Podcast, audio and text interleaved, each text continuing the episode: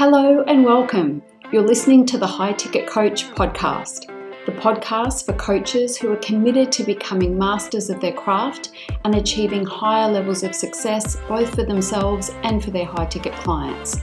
I'm your host, Michelle Hext. Join me every week as I encourage you to dream bigger, go further, and strive for greater levels of excellence in business and in life. I'm so excited to have you here. We're going to have a blast. Let's dive in to today's episode. Hello, my loves, and welcome to a, another episode of the High Ticket Coach podcast. I'm very, very excited to dive into today's episode, and I'm delivering on my promise from last week, which is a conversation about how to integrate kind of all the sides of your personality to create a really powerful personal brand. Uh, and this is something that I struggled with for many, many years. And if I go back to um, thinking about my very first uh, job that I had back when I was probably 15 or 16, um, the first job that I had that I actually loved and and got to dress up every day and felt amazing and I worked in this little shoe store and you'd think though that I was on the runways of Paris every day that I rocked up to work because I had been working in a supermarket. Now those of you that don't know my story, um, I grew up in that typical story of like domestic violence, sexual abuse, not a lot of money, um, and I was forced to leave school at 14 and so I, I've been working since I was 14 years of age and not just like a part-time gig. I, you know, I, I started working full-time because I knew that um, work and a job was going to be the thing that allowed me to live the life that I wanted to live and, and get out of home and, and do those things. And so by the time I was 16, I had moved out of home. Anyway, so going back to my job in the shoe shop after, you know, working in the supermarket deli, that felt like quite the up level for me. And as I said, every day I would dress beautifully. I loved, obviously, that I had access to shoes. And I saw the first, you know, sh- every shipment that came in, I was the first person to see them and to unpack them and try them on and put them aside. And I was basically working for shoes, not wages back then. But um, yeah, I took a lot of time and effort to put into the way that I, I looked. It just felt like something natural to me. I've always loved fashion and, and looking good and things like that. Anyway, fast forward to many years later when I find myself um, working in martial arts. You know, I, I opened my martial arts school and I very quickly became this person who you know, every day was walking around like a hot, sweaty mess. And in my dobok, you know, I would um, train in the mornings. I would, you know, obviously be taking care of my kids and all the rest of it. They were pretty young back then. And then I would, um, yeah, put my dobok on and, you know, head into work and maybe j- drop into the shops before I went to work and things like that. So a dobok, if you don't know, is a martial arts uniform. In, in karate, I believe they call it a gi. So, um, yeah, walking around in my little white pajama set, and uh, I would train, and then I'd go and do things after work, and usually I had my dobok on still. So it was really bizarre, right? And I went through these many years where I was all about the workout gear, and then um, you, you would have heard me share the story about at one point I had my coaching business offices on one side of the street, and I had my martial arts school on the other side of the street. And back in those days, you know, I used to dress really beautifully for my coaching days as well. And so I would dress up for my coaching, and often I would get changed like Superwoman in my office into my dobok and then run across the street and run my classes in the evening, depending on whether my kids were with their dad or not.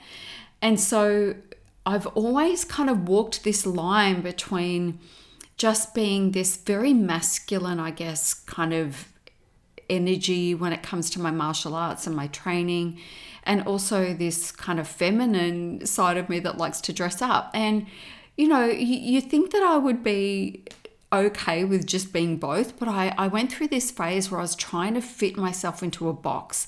And I, you know, the, the taco ad, I don't know if you have it. Um, in Australia, we have this ad and they've got you know the hard tacos and the soft sh- taco shells and on the ad the little girl you know everybody's like oh do i want these or do i want these and the little girl on the ad says why don't you have both and I always think of that, right? When I think about these two very different parts of my personality, visually at, at least. And I just remember having a taco moment and thinking, what if I just decided to be both? What if I didn't try to just be this super professional woman that always is polished? And what if I don't try to be the slob that just gets around in her workout gear with sweaty hair all day, every day? What if I just decided that in the moment, I get to decide, you know, on on how I show up based on the occasion, right? And I kind of let that go. And now I feel pretty good about it. And now I I realize that I had to leverage um, you know the the parts of me that were really my favorite parts of myself and really you, you know dial those up and amplify those and use those to create a brand.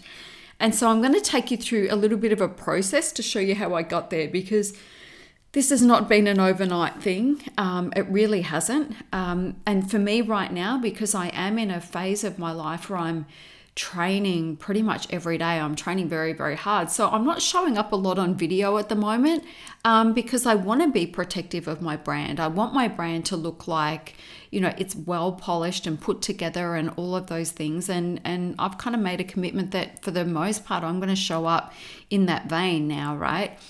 And so it means that I don't show up on camera when I'm a hot, sweaty mess these days anymore, which I'm okay with. You know, I I, I have another Instagram um, that's for fitness, just fitness, and I'm thinking I might just yeah switch that one back on and and you know use that for my training stuff. Anyway, that's a whole see. It's still a thing, obviously, isn't it? But when it comes to my brand, these are the things that I did, right? So I've arrived at this place where I've leveraged the best parts of all of those parts of me to create what I've considered to be a very strong personal brand. And so we're going to do one of three things, right? Well, the first thing that you're going to do is you're going to write down all of the different personality traits that you have, all of the interests that you have, visually, how you represent yourself. Just do a bit of a brain dump and write it all down. Or if you can't, because I'm a little bit like I need lists, I need categories. So I'm going to give you three categories, and you can either do the brain dump first and then shuffle them into these three categories, or you can put headings down for these three categories and then like add, you know, fill fill the gaps in. So I want you to head it, I want the headings to be love, all the parts of you that you love about yourself, all of the things that you'd love to do, for example, and then the things that you want to leave. Like, what are the things that you want to leave behind as far as you don't want this showing up as part of your personal brand anymore? And so, for me, you know, that hot, sweaty mess, hair not done kind of version, you know, I'm prepared to let her go as far as this brand goes. So, what are you ready to leave? And then, what are you ready to amplify? So, what are the parts of you that you want to dial up so that they become, you know, the, the basic overall identity piece, the overall identity that you self identity um, that you move forward with in your personal brand? So, I'm going to give you some examples of some of the elements that, you know, I that make up me, right?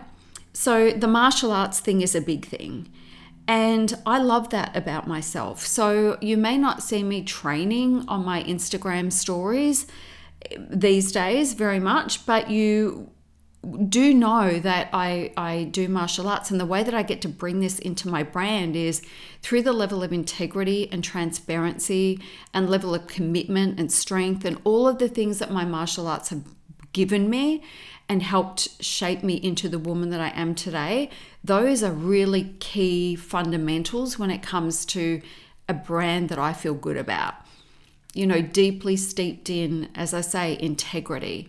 Um, indomitable spirit is one of the martial arts tenets that is very, you know, close to my heart. It's probably my favorite. You know, it's that ability to be resilient and to, you know, get up eight times when you've been knocked down seven and all that sort of stuff. So even though you won't see me wearing my dobok, you're still going to know that that the martial arts side of me is very very strong, and I do bring it into my conversations when I'm interviewed quite a bit. Um, the gym is another thing, and again, you're not necessarily going to see me at the gym every day, but but my people, the people that are in my world, uh, are people who take care of themselves or want to, you know, and they want to be inspired by the fact that, you know, they know that every day I'm out there going to the gym, whether I feel like it or not, right? And so that becomes something that becomes a part of who I am. It's part of my character that I, you know, my values around the way that I want my body to feel and function, you know, are pretty high. You know, I want to be energetic. I want to be um, agile and mobile, and I want to be, I want my body to physically represent, you know, the the way that I live my life, which is, you know, for the most part, pretty healthy and a disciplined kind of life.